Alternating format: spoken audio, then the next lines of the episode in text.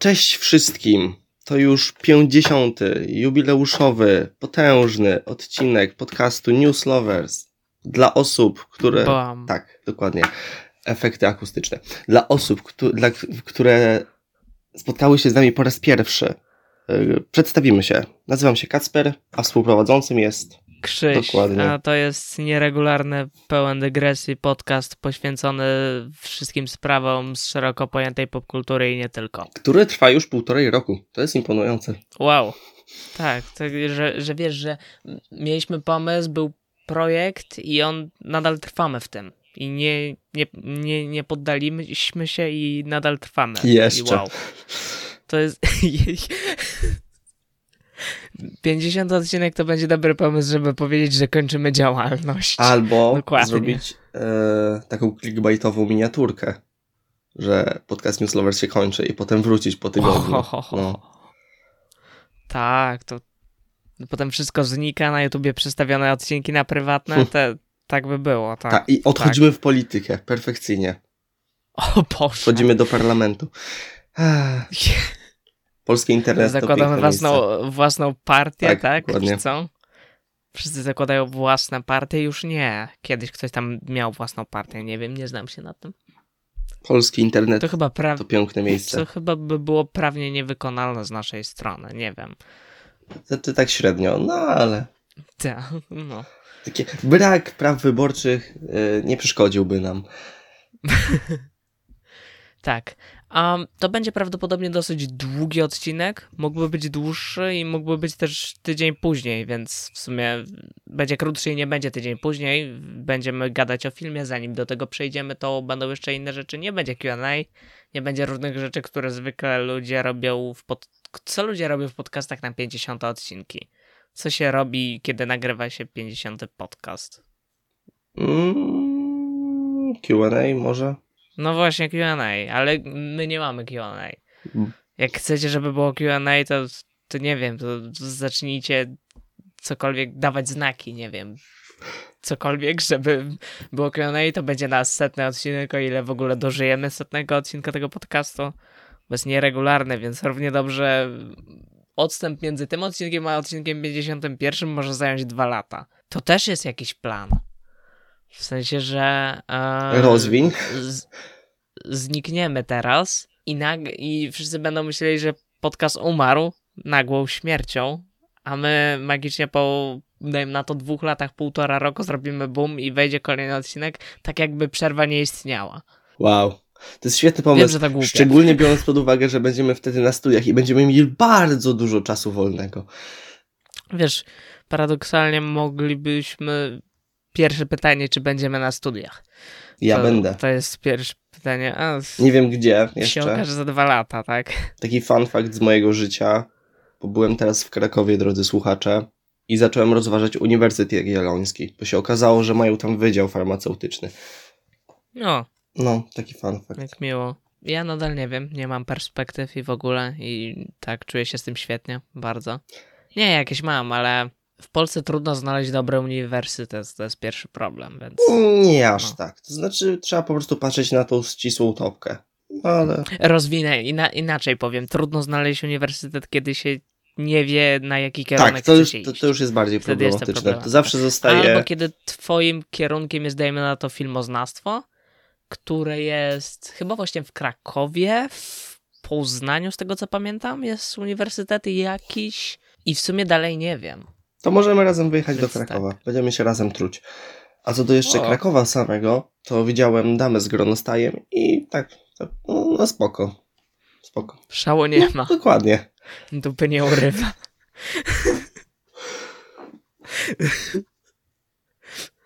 Tak, pięknie to ująłeś. mogłeś się bardziej postarać, tak, dokładnie. Nie no, ale biorąc pod Eee. uwagę z jakiego roku jest to obraz, no to jest to przynajmniej imponujące pod kątem technicznym. Ja nie widziałem żadnych obrazów ostatnio. Czy czytam książki, znowu wróciłem do czytania całkiem ciekawych U. rzeczy. O nich kiedyś tam może powiem coś więcej, bo w sumie na razie jestem na, takich eta- na takim etapie. A skończyłem jedną rzecz nawet czytać. Skończyłem um, Labirynt Duchów czytać. To jest ostatnia powieść z serii Cmentarz Zapomnianych Książek Carlosa Ruiza Zafona. To jest hiszpańskojęzyczny pisarz, który stworzył coś, można by powiedzieć, w rodzaju takiej pokaźnej sagi rodzinnej osadzonej w Barcelonie na mm, łamach lat 20. do 50., 60., powiedzmy.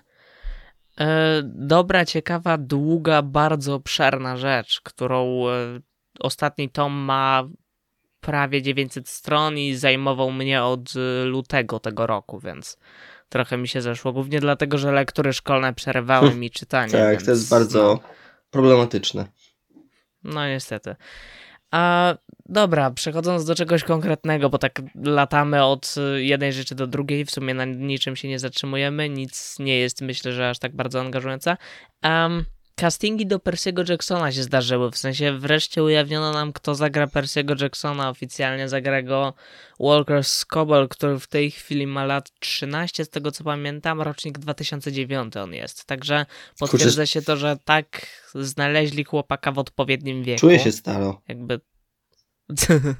No, w sumie tak, ale jakby to mnie na wstępie już cieszy, że jakby jeżeli wiesz, jeżeli Disney zrobi 5 sezonów serialu, a nie widzę w sumie przeszkód, to no chłopak będzie dorastał wraz z serią, będziemy mieć dokładnie to, co mieliśmy w przypadku Harry'ego Pottera na początku lat 2000. Eee, I chyba od Harry'ego Pottera nic, takie, nic tak nie funkcjonowało, w sensie żadna seria i marka nie była kontynuowana w taki sposób, że był bohater dziecięcy i on się rozwijał w nastolatka, w prawie że dorosłego. Więc y, fajnie pod tym względem. Y, a co do generalnie wyboru e, aktora, w sensie ten aktor jako Percy Jackson, co ty sądzisz?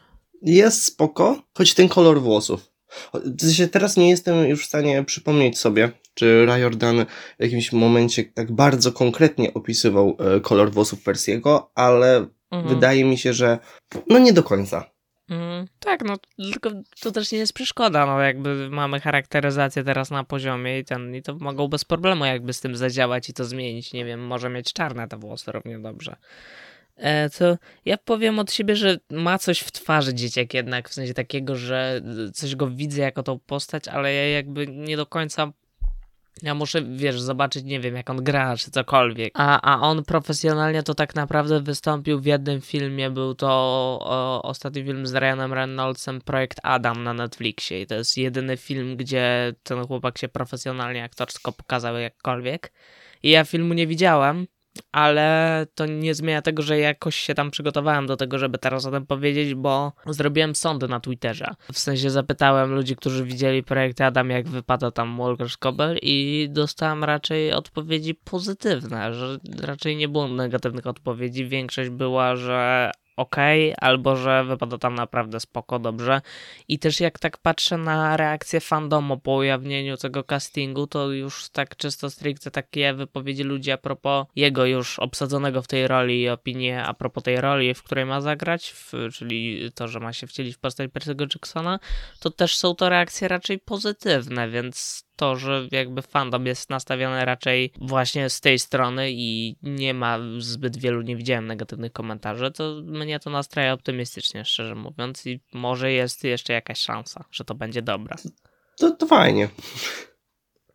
No, no. A tam jeszcze widziałem, zastanawia mnie w sumie taka rzecz. Riordan to w sumie do wszystkiego emocjonalnie podchodzi, w sensie widać, że facet jest zaangażowany i tak dalej. I też ciekawy jestem, jak, jak to, muszę, muszę zobaczyć tego chłopaka, jak się będzie prezentował, kiedy już nam wybiorą Glovera i Annabeth. Wtedy już będę tak mógł podzielić się chyba jakimiś większymi wrażeniami. Ja, pełne trio. Tak, tak. Nowa wielka trójka, nowa, nowe Golden Trio tak naprawdę. M- można mieć nadzieję, ale zobaczymy, co wyjdzie. Tak. E, a a propos tego, to jeszcze pamiętam, że mnie pytałeś, co z kronikami rodu Kane i ja ci wtedy nie umiałem udzielić odpowiedzi, jak ostatnio przy okazji czegoś rozmawialiśmy o Persim Jacksonie. Mhm. I okazuje się, że z kronikami rodu Kane jest taka sytuacja z kolei, że zespół pracuje nad scenariuszami do The Red Pyramid, czyli ekranizacji tej pierwszej jakby części pierwszego tomu trylogii. Więc tam też prace idą są na mniejszym etapie niż Percy'ego Jacksona, czyli dostaniemy ten projekt pewnie później, i, ale też i, i jest czekanie. Idzie do przodu. No Tak. dobrze. A, a co, do, co do Netflixa z kolei, skoro już jesteśmy przy Netflixie jakoś, to warto powiedzieć o takiej rzeczy, że Netflix e, ostatnio ma straty. notuje straty, to znaczy stracił subskrybentów. I jak wielu? E, I jeśli chodzi o straty subskrybentów przez Netflixa, to jest to 200 tysięcy. Więc to nie jest już byle jaka jakaś liczba. To nie jest też nie wiadomo jak pokaźna liczba, biorąc pod uwagę czym jest Netflix, ale ona mała zdecydowanie nie jest. I też prognozy samego Netflixa a propos tego faktu, no prognozują, że będzie to dalej spadać podobno. A czy znamy powód? To znaczy, to jest, warto wspomnieć jeszcze o tym, że to jest tak naprawdę pierwszy spadek, jaki zanotowała platforma. To znaczy, w, tak to zawsze się to utrzymywało od 2011 roku na poziomie, albo wzrastało, nigdy nie spadało. Mhm. Więc to jest fakt, e, no przełomowy to tutaj nie będzie dobrym określeniem, ale za bardzo nie, nie mam na tą chwilę innego. Natomiast podobno jednym z wielu powodów jest to, że Net- Netflix wycofał działalność z Rosji. To jest jeden No. powód. Natomiast ja od siebie wątpię, że strata subskrybentów doszła y, tylko z tamtego regionu. No więc podejrzewając tak z własnych doświadczeń, no to a, mogę teraz rzucać hasłowo Disney Plus i HBO Max. Częściowo pewnie namieszały w jakimś stopniu. Tak, pochodziły do też pewnie to, że... nowych krajów i Tak, dokładnie. I też y, no, można jeszcze wspomnieć o tym, że w niedalekiej przyszłości Netflix w niektórych krajach ponownie zdecydował się na podniesienie cen abonamentów. I Netflix też upatruje tego, też wypowiadał się chyba CEO właśnie Netflixa, że upatruje tego w tym dzieleniu kont y, między gospodarstwami domowymi, któremu też z kolei Netflix od jakiegoś czasu próbuje zapobiegać na różne sposoby. I to też może być jakiś powód, natomiast myślę, że ten wzrost cen też jest niewątpliwie powodem sporej wielkości i że to nie jest prognoza tego, że w ciągu najbliższego czasu Netflix nagle upadnie i się skończy. Nie, no bez Eee, przesady. Nie, no nie. Chodzi- To, to tak nie działa. No, jeszcze jeszcze spo, szmat czasu jest do tego, natomiast to nie jest tak, że to nigdy nie nastąpi, bo to kiedyś na 100% Znaczy- nastąpi. E, w jakiej formie tak naprawdę to nie wiadomo i kiedy też nie wiadomo. Pełny upadek na pewno nie, ciągle to będzie jakaś siła, z którą będzie należało się liczyć. Tutaj kluczowy jest Mhm. fakt, kiedy, jeśli przestanie być po prostu e, światowym liderem. Tak, to jest słowo klucz dlatego, że mimo wszystko no, Netflix nadal nim jest, tak. I jakby, no je, jeżeli mamy na myśli serwisy VOD czy serwis streamingowy, w Polsce odpowiedzią jest Netflix, pierwszą jaka pada. E, I tu chodzi o sam, jakby, chodzi o samą kwestię wizerunkową. Disney wleciał do tej Polski 14 czerwca z korzystniejszymi warunkami abonamentu i prawdopodobnie ofertą, która dla wielu osób będzie korzystniejsza, ale chodzi o sam jakby prestiż związany z logiem, to znaczy Disney na tą chwilę nadal nikomu pierwsze co przychodzi ci do głowy, kiedy mówisz Disney, no nadal nie kojarzy ci się Disney Plus. Umówmy No się, więc E, więc chodzi o samą kwestię rozpoznawalności teraz tak naprawdę i tego, że Netflix nadal rozpoznawalny w takiej, a nie innej formie jest i nadal oferuje mimo wszystko treści dosyć różnorodne, tak? To jest jakby to Netflix ma ten problem na tle innych serwisów VOD, że on faktycznie zaczyna mieć teraz problemy, bo e, w swoją działalność musi wkładać naprawdę sporo kasy przy stosunkowo niewielkim e, czy też ograniczonym możliwościom zarabiania na niej pieniędzy, bo Netflix e, oprócz wsparcia inwestorów i wsparcia z reklam, które mogłyby się pojawić w serwisie, bo tańsza wersja abonamentu z reklamami właśnie rozważana jest, podobno w jakiejś tam formie, no to abonament jest tutaj jedyną formą. Te serwisy Disney Plus e, czy HBO Max e, róż- odróżnia od Netflixa to, że to są serwisy należące do większych korporacji medialnych, które mają setki innych możliwości, by zarabiać po prostu. Więc ten abonament jest tylko jednym z wielu czynników, które przynoszą im zysk. E, Inną jeszcze sytuacją mają Amazon czy Apple TV Plus, które są też wielkimi korporacjami i ten pakiet Prime czy y, jest taki tani, dlatego że to jest do działalności, jaką prowadzi Amazon, tylko dodatek. Dlatego też treści wyprodukowane tam są stosunkowo jakby mniej ich jest, tak? Też chodzi o ofertę, która się teraz zmienia, bo Netflix mimo wszystko w sporej części nie musiał wkładać tyle kasy w produkcję własnych treści oryginalnych, bo mógł wsadzać do oferty, nie wiem, najnowsze Avengersy czy cokolwiek, tak? Teraz udostępnianie licencji przez te wielkie wytwórnie, które właśnie tworzą własne platformy, no już nie jest takie oczywiste, więc Netflix tych treści mieć nie będzie. A są to treści, na których właśnie te wielkie korporacje zarobiły skin i teraz mogą je spokojnie wsadzić u siebie na platformę, co też przyciągnie klientelę. A to nie są e, produkcje, w które muszą wsadzić oddzielnie pieniądze tylko wzięte z tej oferty streamingowej jakby. Netflix dysponuje tylko tymi pieniędzmi i tylko tak może wypuszczać swoje produkcje i taka jest główna różnica różnica. Tak. Szczególnie, że właśnie popatrzyłem sobie na statystykę i Disney Plus, no, mhm. no nie można powiedzieć, żeby sobie źle radził. radził. Mhm. E, na ten moment, czyli po, no powiedzmy już, że po pierwszym e, kwartale tego roku, liczba mhm. subskrybentów to 138 milionów. No to to nie jest mało, tak? W sensie to i tutaj ważniejsze od tego nawet jest to, że cały czas następuje u Disneya jakiś tam, teraz mniejszy to się jakoś tam wyrównało, ale przez ostatni rok wzrost subskrybentów na Disney Plus no, następował stopniowo i był to wzrost taki dosyć szybki powiedzmy, tak? I widać, że ta usługa zyskuje popularność. Teraz mamy jeszcze HBO Max, które również je zyskuje, patrząc już bezpośrednio na rynek polski.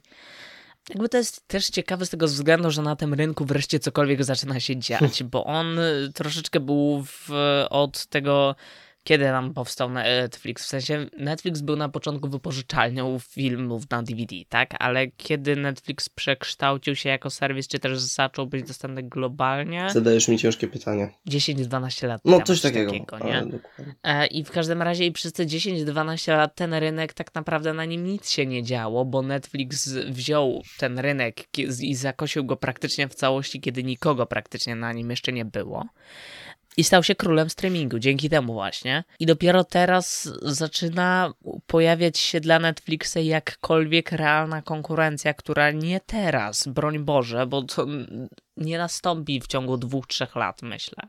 To temu możemy zaprzeczyć od razu, ale w przyszłości po prostu realnie może w jakimś stopniu tego Netflixa po prostu ubić, przebić i Netflix tą pozycję lidera może stracić i ją pewnie straci. Kiedy? Zobaczymy. Będziemy obserwować, nie? Tak. Ale też trochę zajmie. To nie ulega wątpliwości. Nie, to jasne, nie ulega wątpliwości, że to będzie zajmować i to trwać będzie. To nie jest takiego psiub, wiadomo. Przechodząc do innych informacji, to teraz osuwając się troszeczkę w atmosferę bardziej smutną, gnębiącą, no to Spider-Man Across the Spider-Verse, czyli jeden z mm, u mnie osobiście najbardziej oczekiwanych filmów roku, zostaje przesunięty na rok następny i no zostaje przesunięty dosyć potężnie bo na 2 czerwca roku następnego 2023.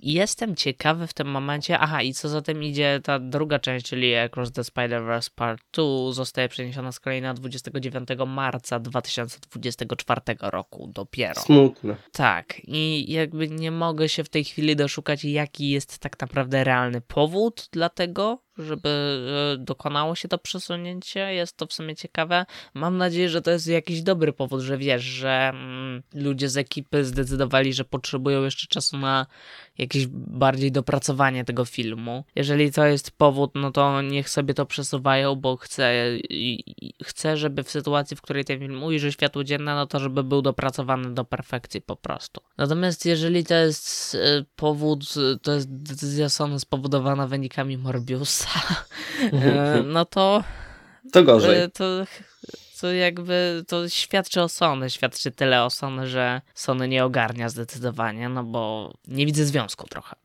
W sensie to, to, są zupełnie dwa różne filmy, które przyciągają zupełnie dwie różne grupy, no. W sensie nie zupełnie różne, ale no to są różne grupy fani Spidermana i to animowanego, którym spodobało się bardzo Into the Spider-Verse, więc tak, przykro. Znaczy, no trzeba poczekać i dopiero wtedy się zobaczy, czy było warto czekać. Było warto. Dokładnie. Tak. To tak stosunkowo szybciutko, bo jeśli chodzi o Harry'ego Pottera, to dostaliśmy tylko, nie mamy zdjęć niczego, tylko półoficjalną, znaczy nie do końca oficjalną, ale raczej dość sprawdzoną informację na temat tego, że zestaw, który ma się pojawić sierpień slash wrzesień, to jeszcze nie jest do końca pewne, na przełomie najprawdopodobniej, z Harry'ego Pottera za 469 y, dolarów. To będzie y, ekspres z Hogwartu i stacja peron 9 i 3 czwarte. I jedyne co można powiedzieć to, że ludzie są źli, ponieważ no, wszyscy chcieli dostać bank Gringota, który nie został, nie jest zamieszczony w zestawie y, ulica Pokątna, więc wszyscy mieli nadzieję, że, no wiesz, tak rok później wydadzą ten zestaw i będzie można połączyć i tak dalej. Teraz tą informacją raczej tak się nie stanie, no chyba, że jeszcze w jakiś sposób nas zaskoczą. Oprócz tego, Dostaliśmy też oficjalne zdjęcia e, minifigurek e, kolekcjonerskich e, na licencji mapetów i to jest śmieszne. Takie mamy fajne mapety. Mamy Kermita, wszystko. Dość ładne, dla fanów spoko. E, cała seria składa się z 12 figurek. I ostatnia rzecz, taka powiedzmy, że ironiczna, bo dostaliśmy zdjęcia nowego UCS-a z Gwiezdnych Wojen. UCS to Ultimate Collector Series, czyli takie najpotężniejsze zestawy. Oczywiście 18+, i ten konkretny składa się z 1890 elementów, tylko że, mm, jakby to powiedzieć, modelem jaki możemy tutaj zaobserwować, to ścigacz Luka z Tatooine, czyli po pierwsze rzecz, no stosunkowo mało rozpoznawalna, ale to da się przeżyć, ale powiedzmy, że w całym, czy nie wiem, czy mogę powiedzieć, że Lego ma fandom, ale tak to nazwijmy, jakby Luke uh, Landspeeder to był taki już mem po prostu, bo co, praktycznie co dwa lata dostawaliśmy odświeżoną wersję. Oczywiście nie mówię teraz o takiej dużej, tylko o zwykłych zabawkowych zestawach, nie? I dlatego to jest tak niesamowicie ironiczne, że nie wiem, czy oni to zrobili teraz specjalnie, czy po prostu mieli taki plan już od dłuższego czasu i nie, nie obchodzi ich za bardzo to, co ludzie mówią, bo dostanie tego jako zestawu kolekcjonerskiego, no nie, to mi rozwala po prostu umysł. Nie, nie, nie. Mm. Ale z takich plusów to mamy ładną figurkę C-3PO. Mm. Jej plusy. I w sumie to dobrze się ustawili, bo obstawiam, że wiele osób kupi ten zestaw tylko dla tej figurki, więc jej kapitalizm. I na tym dzisiaj zakończę. Okej, okay, e, to w czasie, kiedy nas nie było, tak to określę.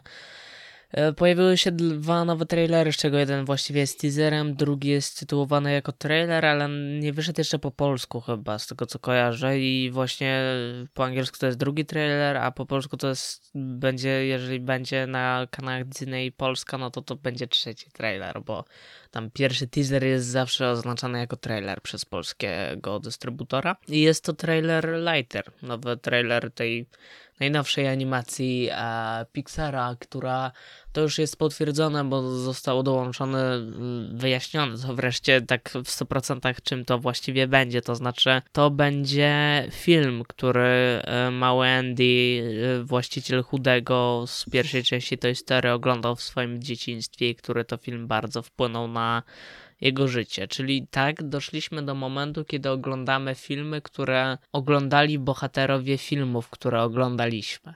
Eee, Okej, okay. w sensie dziwi mnie ta koncepcja.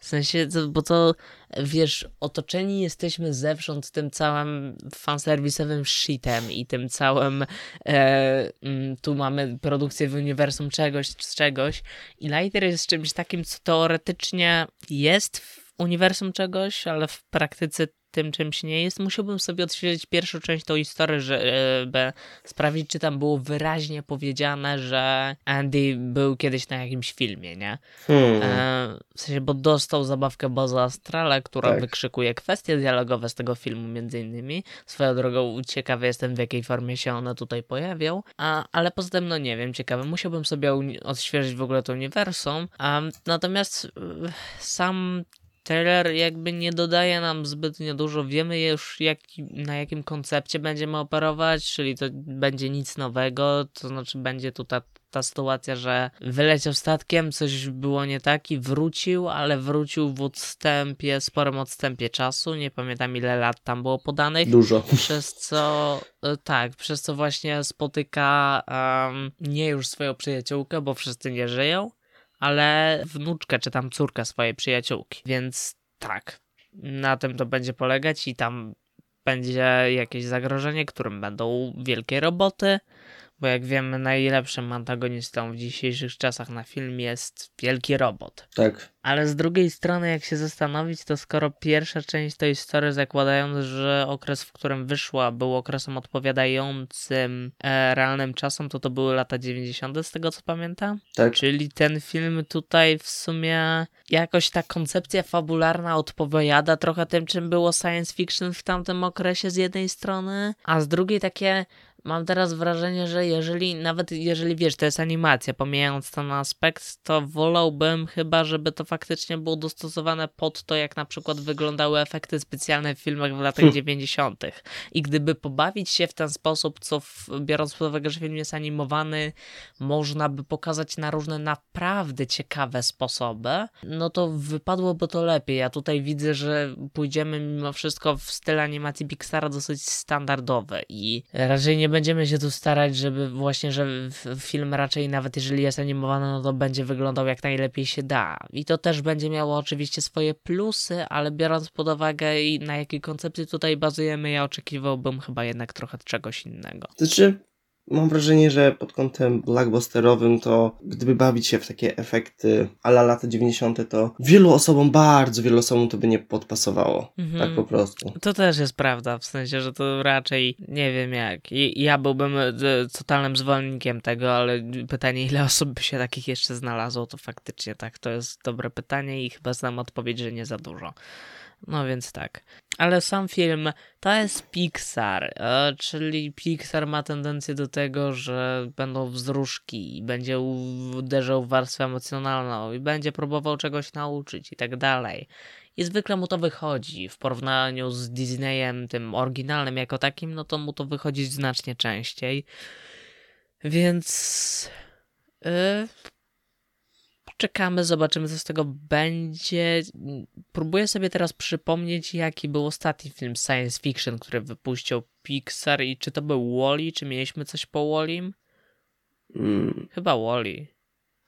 Nie wiem, jeżeli Wally, no to Wally wypadł super, także e, kolejne. I tutaj mamy też Petera Dockera, który właśnie brał udział przy Soul, brał, brał udział przy Up i przy Inside Out bodajże, więc to jest twórca jednak cieszący się pewną renomą znaczącą, którą ostatnio się co prawda może w jakiś tam sposób pogorszyło, ale nadal jest twórcą mm, jak na te, nawet Pixara topowym, więc ja czekam umiarkowanie, No. nie jestem jakoś bardzo nahypowany na ten film. Znaczy- Były animacje, na które czekałem bardziej w tym roku, ale one były, więc takie kombo nostalgii, Pixara, całkiem spoko animacji, więc no, powinno być przyjemnie dość.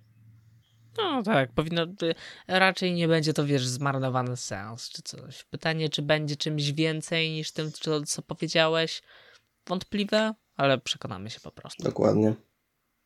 Okej, i drugi trailer na dziś, który właściwie jest teaserem i jest, wiąże się z nim cała ciekawa historia, dlatego że od wielu, wielu um, tygodni ludzie uświadamiają sobie, hej, jesteśmy coraz bliżej premiery Tora 4 i nie ma nic o Torze 4, absolutnie żadnych materiałów, była tylko wypowiedź Taiki Waititiego, że to jest najbardziej powalony film w jego karierze. A, I to było chyba jedyne, co dostaliśmy o Torze 4, więc w końcu dostaliśmy teaser Tora 4.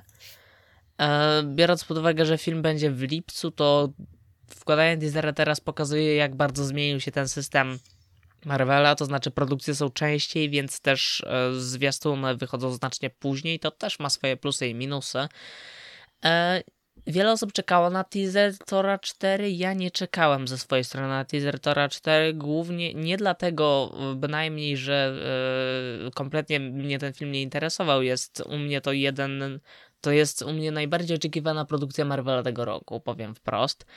E, Ale ja po prostu e, nie potrzebuję teasera filmów. Zazwyczaj nie potrzebuję go w ogóle. I e, tutaj tym bardziej go nie potrzebowałem, bo po prostu wierzyłem, że YTD dowiezie i oglądając ten trailer, no właśnie, co sądzisz o trailerze, teaserze Tora 4?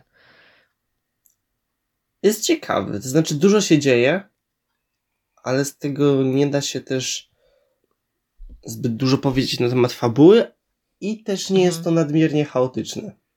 Tak tutaj wydaje mi się, że nie przekracza to pewnej granicy. A z drugiej strony już widać, jak bardzo jest to przepełnione takim kiczem Tak. strasznym. Boże, ten I Zeus to jest coś w ogóle... z tym piorunem. Tak, y, będzie go grał Russell Crowe, to jest w ogóle ciekawe. I też zwracając uwagę na fragmenty, w których widzimy strój Tora i też widzimy y, strój Torki, Torzycy, Natalie Portman, na, na, sam, na sam koniec tego materiału to w ogóle i też mamy tą piosenkę w tle, która idealnie się wpasowuje i buduje ten klimat E, i mnie w ogóle zachwycił ten materiał i ja go oglądałem po 20 razy. E, Także tak. e, I ja, ja zwracam uwagę na takie rzeczy, ale strasznie podobają mi się plansze z logotypami. A mi się i... Bardzo podoba montaż Tora. Trening potężny. Jest... Tak, tak, tak, tak. Wy, wy- wystarczy tak naprawdę jedna scena, żeby pokazać nam, jak Thor wrócił do formy. To jakby jedna scena i to nam wystarczy i to jest piękne. I to jakby ten film cały ocieka tym stylem Waititiego, który był już widoczny w Torze Ragnaroku o, i który tak uwielbiam. Co będzie też film, który w sumie może być pożegnaniem z Torem? Jest to bardzo Może, ale nie musi. Ale Ewentualnie jeszcze prawdopodobne. trzecia część Strażników Galaktyki. No właśnie, bo strażników też to mamy, mają, y, mamy cały dialog z Pierrem Quillem y, tuż przed planszą tytułową zresztą, który jest świetny, kochany i absolutnie cudowny. Um, I właśnie i Thor jest taką postacią też, którą ostatnio tak naprawdę widzieliśmy w 2019 roku w Endgame, później go nie było i y, myślę, że wiele osób w tym ja zdążyło się stęsknić zdecydowanie za tą postacią. E, po tym jaki, jaki, jaki wątek dostała we wcześniejszych filmach i jak to było prowadzone i jak teraz jest prowadzone. To będzie trochę takie kino drogi, pewnie nostalgiczne, które będzie polegać trochę na, y, że pewnie będzie znowu jakiś quest, jakaś misja, że będzie podróż cała i tak dalej. Przez różne zakątki galaktyki z tego co tu widzę i to będzie fajne zdecydowanie, że będziemy tutaj się przemieszczać pomiędzy lokacjami to będzie mm, przyczynek do tego, żeby pokazać e, znowu masę lokacji na różne sposoby, wiesz, kolorowych, wybuchanych, kiczowatych. E, Mamy nawet jeden kadr, mm, który jest ewidentnie kadrem e, prawie jeden do jednego z zarąbanym z komiksu Marvela pewnego. I to jest super, a tylko, że z drugiej strony przypomina też o tym, że Marvel no, za to prawdopodobnie twórcom nie zapłacił. No i to przypomina o tej przykrej całej sytuacji związanej z tym całym rynkiem, z tym jak się mają twórcy komiksowi. A, ale poza tym, no pomijając te kwestie niezręczne, które bardziej się tyczą wielkiej korporacji niż samego filmu, to jakby dowodzi to. W sensie ewidentnie y, po, znacznie podwyższa jeszcze bardziej mój hype na ten film i sprawia, że tak, to jest Marvel, na którego czekam, tego Marvela chcę. Yy, I to jest w ogóle świetnie zrobiony teaser, bo on, tak jak mówiłeś, sporo pokazuje, ale w sumie nie pokazuje. I jest to ciekawe i jestem ciekawy fabuły tego filmu, bo też nie czytałem komiksów, więc w sumie jej za bardzo nie znam. Yy, więc tak, wierzę, że będzie dobrze. Tak, spoko jest też ta koncepcja Mjolnira, który jest znowu połączony jakby. Tak, i widać, że on jest posklejany Tak, tak, tak. w sensie, to też jest super.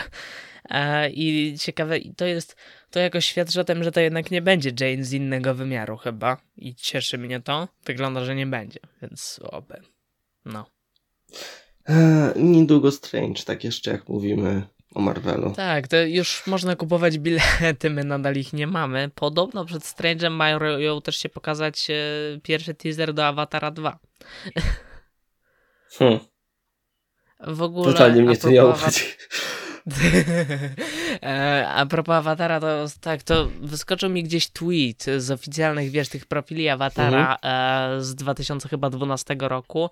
Dziwi mnie, że tego jeszcze nie skasowali, ale tam jest Avatar 2, chyba 2012 rok, Avatar 3, 2015 rok, czy coś takiego. E, I ja tak mówię, no słabo się zestarzało, no. Kto czeka na awatara? W sensie, nie wiem, jakby, jak czekacie, spoko, ale tak jakby jak, jakim cudem jeszcze ktoś czeka na awatara? Nie skomentuję. A co do Strange'a, no będzie Strange, tak. Tak. Teraz leci Moon Knight, będzie Strange, jeszcze przed premierą Tora zacznie się Miss Marvel. E, może i się skończy, nie wiem. Hm.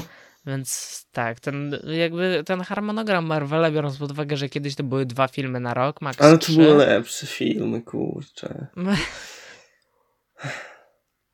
Był lepszy też o, ten odstęp zrobił swoje Tak. i to, że pierwszy pokaz był prze, w przeddzień premiery o Mhm. 19 około, najwcześniej, to robiło robotę. Teraz tego w ogóle nie ma.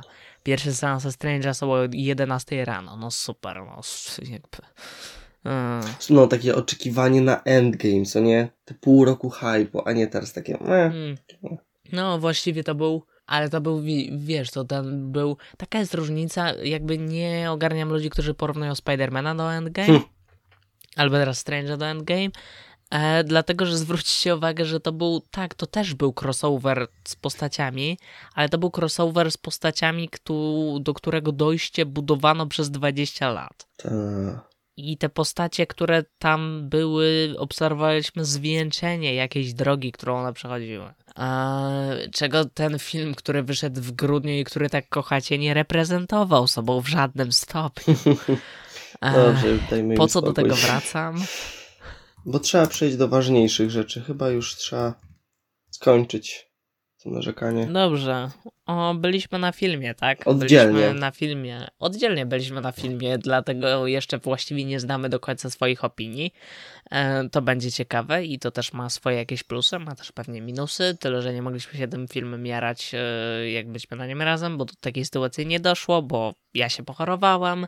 Zawsze ktoś musi się pochorować, albo komuś musi coś wypaść i przez to nie mogliśmy zorganizować wspólnego wejścia, ale na filmie byliśmy. Koniec końców, oddzielnie. E, film ma tytuł. Ma tytuł nadal, tak. My nam mm, u siebie na prywatnej konwersacji zaczęliśmy używać skrótu do tego filmu w tym momencie, który brzmi absolutnie okropnie. Wszystko wszędzie naraz. Ale i tak to, i tak to nie jest poziom Doctor Strange in Mom. Więc e, tak, to e, ze skrótami są problemy, ale tak, Everything Everywhere All at Once. Wszystko wszędzie naraz. To, że ten tytuł jest przetłumaczony tak bardzo dosłownie, ma pewne znaczenie fabularne, a, a raczej znaczenie w budowaniu tego, czym jest ten film. E, czy my dzielimy sobie na spoilerowo, niespoilerowo, jak to Można spróbować. Okej, sekcja niespoilerowa, no to Start. y, nie będziemy przybliżać fabuły, bo tego się nie robi, nie umiemy tego robić, to jest kiepskie i głupio wychodzi. A jak ci się podobał film? Podobał. Ale muszę przyznać, że biorąc pod uwagę to, że mówiłeś ty o jakichś wzruszkach, ja wzruszków Tak, nie miałem za bardzo. No właśnie. Mi się podobał po prostu na zasadzie komedii, ewentualnie z jakimś takim głębszym przekazem, ale nie było to dla mnie nic takiego wow. A dla mnie było wow. I to jest pierwsza różnica, w sensie ja całe to, że tak naprawdę ten wątek multiversum to jest y, jakby kurde teraz jak balansować, żeby nie wejść w spoilery. Fuck, nienawidzę tego. Ale generalnie całe to, że tak naprawdę w tym filmie ta cała kompletnie walnięta i porąbana na tylu etapach historia, od której mnie totalnie rozbolała głowa, jak z kina wyszedłem. E, ta historia, która jest na tylu etapach po prostu zrąbana całkowicie i ryje mózg. E, to, że ona tak naprawdę jest przyczynkiem, żeby przedstawić i być opowieścią o relacji między dwojgiem ludzi, o miłości, o zależnościach między ludźmi, o poszukiwaniu siebie i to jest coś pięknego. I to, że ten film tym jest i ta historia jest tutaj. y, Mówimy o filmie pa- dwóch panów, reżyserów, którzy ty tytułują się duetem Daniels. E, I to są panowie, których debiutanckim filmem był film Swiss Army Man, polegający na tym, że Paul Dano jest rozbitkiem na wyspie, na, na której znajduje zwłoki Daniela Radcliffe'a i zaczyna się opiekować zwłokami Daniela Radcliffe'a. E, Riddler i Harry Potter na wyspie. Super. I to też jest podobno dobry film, ja go nie widziałem. Szkoda, muszę go nadrobić. Ale ten film tutaj widać, już widać w jaki sposób ci panowie prowadzą historię, widać e, co ich historie przekazują i że ten przekaz mają, że to nie jest jakby, że ich film nie jest pustą rozrywką, mimo że za taką się podaje i mimo że ewidentnie kinem rozrywkowym nadal jest, to pustą rozrywką nie jest. I ta cała rozrywka i ta cała otoczka jest przyczynkiem do tego, żeby powiedzieć jednak coś więcej i też powiedzieć o sprawach koniec końców, yy, powiedzmy sobie, naprawdę ważnych i trudnych dla wielu osób, które przez nie przechodzą i mogą się z tymi sytuacjami w jakiś sposób utożsamiać, a jednocześnie ani trochę absolutnie tutaj nikt nie zdecydował się na jakiekolwiek spłycanie tego tematu. E, I to jest super i to tutaj wyszło ewidentnie. Tak? Z tym, że nie ruszyło cię. Dokładnie. Tak, po prostu. Okej. Jak kształt wody, czy co?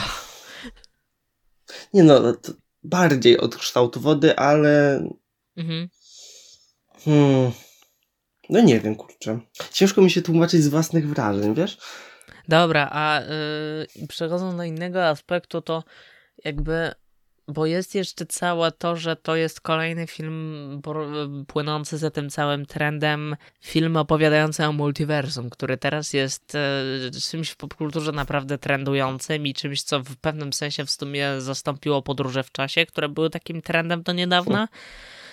I jeszcze w sumie się na nim utrzymywały przez całkiem długi czas. I, a teraz mamy to, i gdyby nie ten film, no to Doctor Strange byłby takim pierwszym pełnoprawnym filmem, który jako film rozwija ten koncept. Wszędzie, e, wcześniej mieliśmy jeszcze Marvela z Lokim i tak dalej. DC widzimy, że też będzie iść w tą stronę w niektórych swoich filmach. Aczkolwiek y, los Flasha w tym momencie to wisi na włosku, szczerze powiedziawszy, bo e, nie wiem, czy wiecie, Ezra Miller e, pobił kolejnych fanów ostatnio. E, e, robi to regularnie, więc e, tak. A, ale. I to jest kolejny film bazujący, ale z tym, że w przeciwieństwie do innych filmów, w sensie on jest rozbuchany, ale to jest jednak kino niskobudżetowe nadal. I ono podchodzi do tego konceptu w nieco inny sposób i wykorzystuje go w nieco inny sposób niż y, wykorzystuje go Marvel, bo Marvel, jak się okazało, potrzebował tego konceptu głównie dlatego, żeby wepchnąć stare postaci z filmów sprzed 20 lat do swoich nowych filmów, albo żeby połączyć w wielką walkę. Myśleliśmy, że What If będzie luźną, niezależną produkcją out of the canon, która będzie opowiadać o historiach po prostu, a co gdyby? Nie udało się. I to by było spoko, a okazało się, że to był serial opowiadający, a co gdyby było różne gdybanie, które by potem połączyło się w jedno niegdybanie, które nie ma sensu. Eee, I dokładnie tym był ten Pięknie serial. Powiedziane. W taką stronę idzie Marvel i ona, dziękuję, i ona totalnie mnie się nie podoba i tobie chyba też się nie podoba i nikomu się nie podoba. A No właśnie, niestety- inny kierunek. Muszę ci przerwać. Zadziwiająco dużej Mhm. ilości osób się podoba. Kurwa. No, Nie podoba mi się to, że im się podoba. wow. przestańcie lubić ten koncept. Dobra, nieważne, róbcie, lubcie sobie co chcecie. Natomiast ten film jednak obiera inną drogę, bo to, to jest niezależny film, w którym jak się go ogląda totalnie, nawet jeżeli nie oglądało się poprzednich filmów tych twórców, to widać, że oni mieli pokaźną kontrolę nad tym, czym jest ten film i czym miał być. I to jest ewidentnie ich film. I ingerencja wytwórni tutaj jest mała. Zresztą to film spod znaku A24 wytwórni, no, która jest pieszczotkiem krytyków i jest y, marką totalnie niezależną, która bierze pod swoje skrzydło właśnie tego typu projekty. I tutaj, czy to będzie ten moment, w którym Kacper chwali koncept multiversum w jakimś filmie, z, mówiąc, że on ma sens? Nie. Okej, nie. Co nie ma w tym koncepcie sensu? Znaczy popełnił e, ten sam błąd, co popełnia wszystko, bo problem jest taki, że sam koncept multiversum opiera się na tym, że mamy nieskończoną ilość możliwości, prawda? Dokładnie. Prosty, logiczny. No, już o tym mówiliśmy. I z tego wynika fakt, że niesamowicie ciężko jest stworzyć na tej bazie fabułę, do której byśmy się przywiązali jako widz. Ale i dlatego tutaj ten film polega na tym, co wszystko inne, ponieważ przedstawia nam nieskończoną liczbę możliwości, jako bardzo dużą, ale jednak skończoną liczbę możliwości. Do czego dążę? Dążę do tego, że nie mógł sobie istnieć jeden alfa. Spoilery! Nie, moż, nie mógł sobie istnieć jeden alfa świat, który jako pierwszy nawiązał kontakt, ponieważ zakładamy nieskończoną ilość możliwości, czyli istniałoby nieskończenie wiele alfa światów. Po prostu. Mhm. I od tego wynika już wszystko. Nieskończenie wiele głównego antagonisty i... To jest po prostu koncept, który, którego nie da się nie zawalić. Dokładnie. Do tego momentu. Tylko jednocześnie mam takie wrażenie i to możemy to oczywiście spychać na to, że ja po prostu byłem mega zajarany tym filmem od samego początku i też mega mi się podobał i yy, wiążę z nim naprawdę ciepłe uczucia i dlatego możliwe, że jestem trochę bardziej stronniczy niż ty, powiedzmy. A ale y, odkładając to na bok, to ja mam po prostu personalne wrażenie, że mniej to wbijało się i raziło w oczy niż kiedy Marvel popełniał ten sam Tak, to błąd. prawda. Ogólnie jest to bardziej spójne, przynajmniej przestrzega zasad, które samo sobie nadało. Za to na pewno trzeba pochwalić. Bo Marvel sam stworzył zasady, które w następnej produkcji uznał, że w sumie to są głupie zasady i one nie mają racji. No. Tak. Ten film z kolei tworzy zasadę przez nietworzenie zasad. Trochę. W pewnym sensie. W sensie zasady w tym filmie trochę polegają na tym, że wszystko wymyka się spod kontroli, jest wszystko wszędzie naraz, jak zresztą mówi tytuł, więc jest to, e, włazimy w taką zrąbaną papkę i ja już widzę, jak mimo wszystko, w sensie ten film zbiera fenomenalne opinie, co jest w sumie dziwne, dlatego że ja mam wrażenie, ogląd- i miałem wrażenie oglądając go, że u, ten film może tylu osobom nie podejść kompletnie, bo on operuje, wiesz, tą taką mega chaotyczną, napakowaną absolutnie wszystkim papką, z której naprawdę trudno coś wynieść przez większość czasu i on jest, ja nie wiem jak ty miałeś, mnie bolała głowa po seansie, bo on Minimalnie, jest wypełniony, ale tak. tak, bo on jakby jest wypełniony treścią po brzegi, tam nie ma momentów przystopowania, scen, wiesz, różnych, e, wziętych z kina kopanego, scen akcji. Ten film jest po prostu akcją, tam mało mamy jakiegokolwiek przystopu, on ma bardzo taką miejscami komiksową stylistykę i on jest strasznie chaotyczny, a on jest wręcz miejscami uosobieniem chaosu, a jednocześnie te wszystkie koncepty, to wszystko sprawia, że to jest jeden z najbardziej oryginalnych filmów, jakie widziałem w swoim życiu, bo jakby twórcy co scenę po prostu pakują. Je, jedna scena to jest pię- każda kolejna scena to jest pięć kolejnych po prostu na maksa oryginalnych konceptów. One dodatkowo są zrąbane całkowicie, bo na przykład mamy koncept świata, w którym ludzie mają parówki zamiast palców. To już Co? było bardzo na granicy dobrego smaku. W sumie W nawet sensie nie. To było. To było po. Ale to było, to było zrąbane, a potem ten wątek jest tak upchnięty w resztę wątków, że niektórzy w tym ja płakali na tym wątku. Y, I, twu, I niesamowite jest, kiedy twórcy potrafią zaserwować ci jakiś koncept, który miejscami jest obrzydliwy i jest nie do przyjęcia, bo jest jakimś kompletnym absurdem i jak go oglądasz masz what the fuck, co się dzieje, ale jednocześnie twórcy serwują ci ten koncept w taki sposób, że ty mówisz, no dawajcie jeszcze. I to jest coś niesamowitego i to ujawnia według mnie, jak niesamowicie tutaj duet Daniels dysponuje ogromnymi pokładami kreatywności. Takiej totalnie odjechanej i jak bujną wyobraźnię trzeba mieć, żeby stworzyć taki film. To tak, to nie ulega wątpliwości. Więc to jest jakby zdecydowanym już pierwszym plusem, że jakby jeżeli Doctor Strange, nie, od Mhm. Marvela będzie choć w jednej dziesiątej tak oryginalny i bazował na tak oryginalnych i kreatywnych pomysłach i rozwiązaniach fabularnych, no to Marvel będzie miał powodu do dummy. Hmm. Ale Doctor Strange nie będzie aż tak oryginalny. Przynajmniej w jednej dziesiątej nawet. Na stówę tak nie będzie. Bo jakby to jest, to, odróżnia ten film, o czym już mówiliśmy, że on po prostu jest e, kompletnie niezależny. Twórcy mieli daną wolną rękę w ogromnym stopniu i to zdecydowanie widać i przekłada się na jakość tego filmu, bo on nie próbuje nawet być, wiesz, zachowawczy i tak Mhm. dalej. On, jeżeli ma coś do pokazania, to to pokazuje i jeżeli jest to jakiś walnięty koncept, który twórcy chcieli wepchnąć, to go wpychają, proszę bardzo, i robią to przy ograniczonym budżecie w dodatku, bo to nie był film z budżetem blockbusterowym, zdecydowanie.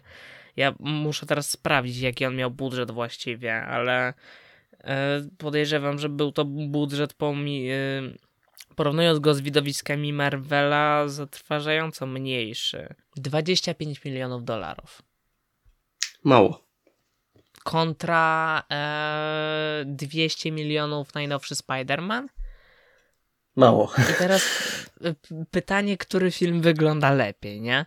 No bo dla mnie wybór jest oczywisty, tak? I można, można, da się. I tu zdecydowanie, wiesz, y, poszli, to też nie kwestionuję, że tego nie widać, że oni poszli na jakieś ustępstwa i tak dalej. Um, ale no ten film wygląda super. I on ten cały dynamiczny montaż, to jak wygląda chore- choreografia walki jako taka. E, Bo to w ogóle y, ta aktorka w głównej roli, ona zresztą była ostatnio w Shang-Chi grała. A, ale ona jest legendą kina Kobanego. Ten aktor, który grał jej męża z różnych rzeczywistości, to był tym chłopaczkiem, który grał w Indiana Jonesie i Świątyni Zagłady bodajże. O, To był ten chłopaczek, więc e, to sympatyczne. Eee, ta choćby aktorka Jamie Lee Curtis, to ona ostatnio ją kojarzę z Knives Out.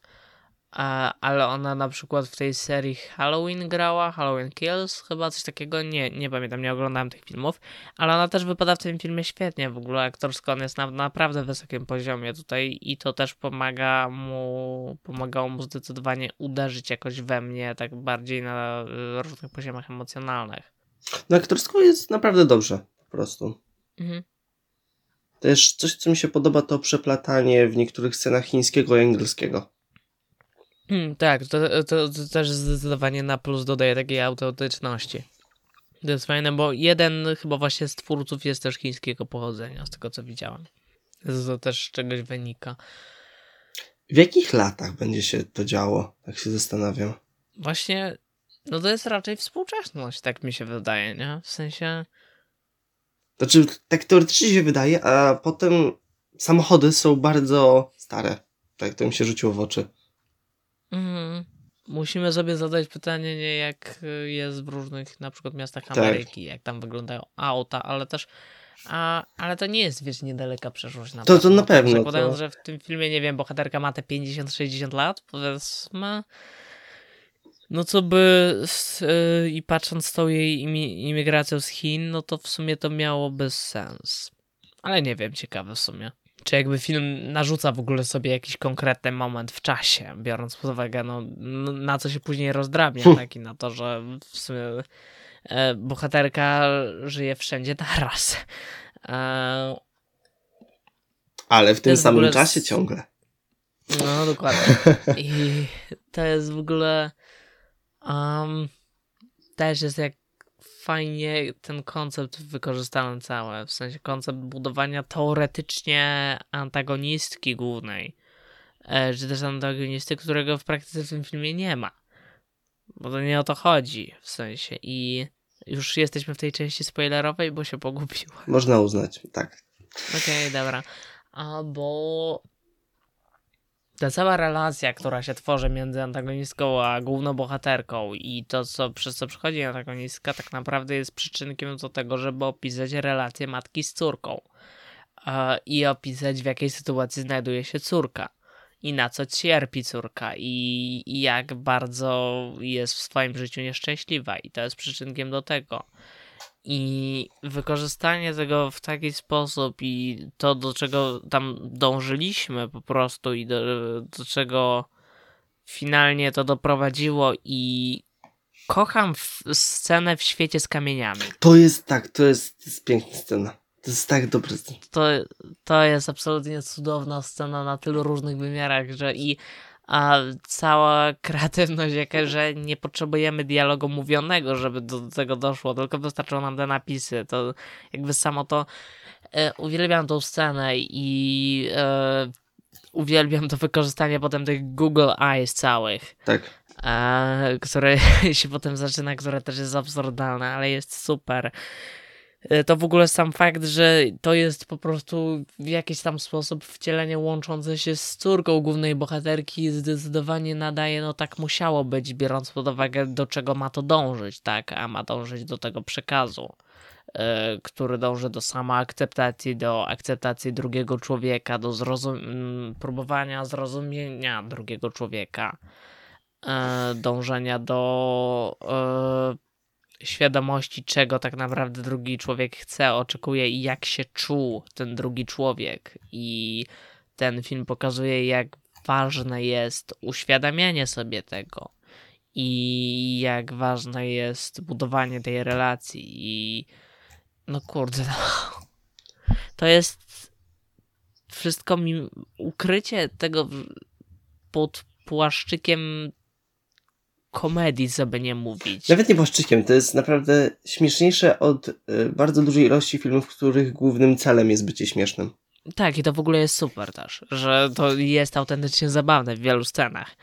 Em, I ale jakby dążenie z tym do tego, żeby w końcu finalnie pokazać nam e, coś takiego i tak taki głęboki po prostu na wielu płaszczyznach przekaz. Ja się szczerze nie spodziewałem, że w tą stronę to pójdzie. W sensie kompletnie nie spodziewałem się, że dojdziemy do aż czegoś takiego. W sensie, bo ja czytając o tym filmie różne rzeczy wiedziałem, że coś takiego tam będzie i że będzie wątek opowiedzenia o relacjach w pewnej rodzinie, ale nie wiedziałem, że to się przełoży po prostu na główny wątek filmu i tak naprawdę w tym głównym wątkiem filmu o to właśnie będzie chodzić. A jako, że jesteśmy już w części spoilerowej, to pozwolę sobie zadać Ci pytanie, jak Ty interpretujesz zakończenie? To znaczy, wiemy, że wyciągnęła ją i co dalej? To jest trudne. W sensie trudne jest. Yy, najtrudniejsze jest tutaj, wiesz, obrać jakąś jednoznaczną taką interpretację tego i e, stwierdzenie, że jest jedno wyjście, że było jeden. Myślę, że tutaj mimo wszystko twórcy zostawiają jakieś takie właśnie pole do dywagacji, co my teraz teoretycznie czynimy e, i do rozważenia po prostu najróżniejszych możliwości. Bo... I myślę też, że nie da się tego po prostu w 100% dosłownie tłumaczyć wszystkiego. Więc odpowiedź moja brzmi nie wiem, w sensie nie umiem tutaj w sumie stwierdzić o co dokładnie, jakby jak dokładnie, w jaką stronę to pójdzie w przyszłości już po zakończeniu filmu i tak dalej. A ty? To znaczy właśnie coś, co mi się minimalnie gryzie, ale to możliwe, że po prostu patrzę na to od złej strony. Mhm. Bo to, co nam zostaje pokazane, to w pewnym sensie zostaje nam pokazana ta wersja Evelyn, ta taka, ta niespecjalna. Początkowa. Dokładnie. Tak, no ta alternatywna, ta, która nie zaczęła uderzać y, pani w urzędzie, tylko poszła do domu y, robić podatki. I nie wiemy, co się w pewnym sensie stało z tą. Chyba, że teraz wszystkie Evelyn są tą jedną Evelyn.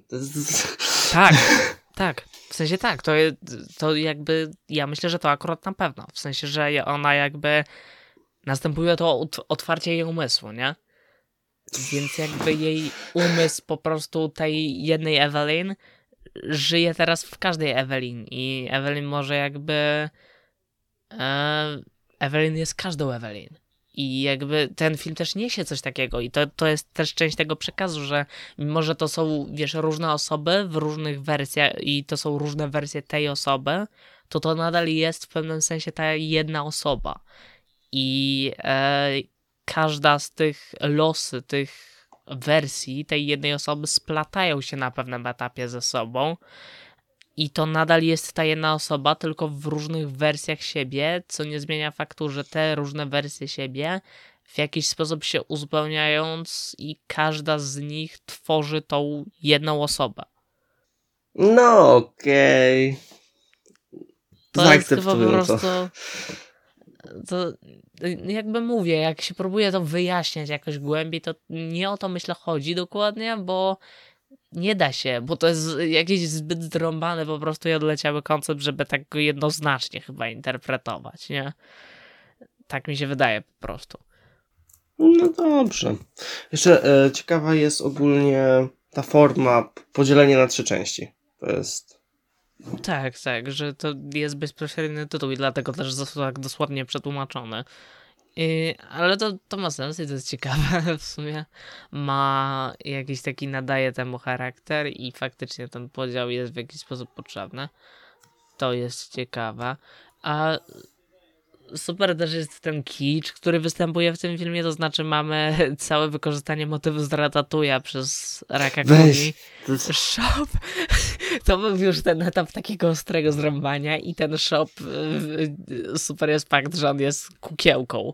E, totalnie jest maskotką i e, on było na celu, żeby pokazać go w taki sposób i to, to jest super. E, no, wspominaliśmy już o świecie z parówkami zamiast palców, ale tam e, to jest kopalnia po prostu tego typu konceptów różnego rodzaju, e, od siebie się różniących kompletnie na każdym możliwym etapie i ta kreatywna scena, która jest swego rodzaju openingiem mm, Juju, nie, nie pamiętam imienia, zaraz zacznę prze, przekręcać to imię głównego, teoretycznie Williana jak główna bohaterka. A, ale chodzi o ten y, punkt wejścia, y, to znaczy kiedy ona wychodzi z tego baru i idzie do tego i mamy element powiedzmy pierwszej walki, teoretycznie. Mhm. E, I, I ile tam w samym tym, że jeden eksploduje tymi serper, serpentynami, a i inny, mamy, mamy wepniętą reklamę ketchupu jeszcze. E, I tam sa, sama ta scena jest polem do takich odjechanych pomysłów, które gdyby nie ten, to, że wiemy co oglądamy, to uznalibyśmy ten pomysł za kompletnie głupi jakiś i skąd on w ogóle się tam wziął. Ale to się wszystko mieści w konwencji tego filmu i jest naprawdę super. Ja. Muzyka też jest spoko, tak jeszcze troszkę od strony technicznej. Mhm, tak. Od strony technicznej w ogóle jest super, No, naprawdę. głównie ja montaż Tutaj, tutaj to jest. montaż daje zdecydowanie radę. Tutaj mogę się pokusić ewidentnie o nominowanie tego filmu, ale nagrody są, więc raczej tutaj bym się nie nastawiał na nic, aczkolwiek myślę, że w kategoriach technicznych ten film jak najbardziej może być poddany w realizację i nie pogniewałbym się tutaj. E, całe generalnie um, całe wizualia tutaj i to kreatywne właśnie podejście i użycie różnych elementów na ekranie. Y, Ten, mamy cały ten jeszcze to prze, przeskakiwanie między wymiarami. Fajnie też od strony fabularnej jest kreatywny ten pomysł tym, że bohaterka musi zrobić za każdym razem coś e, głupawego, odjechanego, żeby jakby ten, ta skocznia się aktywowała. I przez to musi e, tej wersji, tej urzędniczki wyznać miłość na przykład. I, różne inne głupie rzeczy robić. I to też jest zabawne. E, Okej, mamy też całą dosyć obrzydliwą sekwencję polegającą na tym, że trzeba wsadzić coś sobie do tyłka. Ale jakby to mieści się w konwencji po prostu. Tak, nie można się z tym kłócić. To chyba kończymy. jakby chcę oglądać więcej takich filmów, tak oryginalnych, tak y, autorskich po prostu, w których czuć tak bardzo rękę reżysera, tak kreatywnych na wielu płaszczyznach. E, tak jednocześnie mądrych po prostu i mimo tej całej, wiesz, głupowej otoczki, którą sobie biera ten film, to jest serio coś mądrego to, co ten film próbuje nam przekazać, w sensie przekazać widzowi, także E, Idźcie, oglądajcie, zanim dystrybutor film zabierze. Bogu dzięki za e, Best Film, który udostępnia film jako i został polskim dystrybutorem, bo bez tego prawdopodobnie mielibyśmy bardzo nikłe szanse. E, Tak jak mówiłem, ten Swiss Army Man, czyli ten debiutancki film duetu Daniels, tam w polskich kinach tak naprawdę nigdzie go nie było, więc te kilka lat temu, kiedy on wyszedł, więc y, no kibicuję panom. Ta, taka ciekawostka, że oni mieli generalnie podobną ofertę pracowania nad Loki Mm. od Marvela, ale ją odrzucili. Hmm.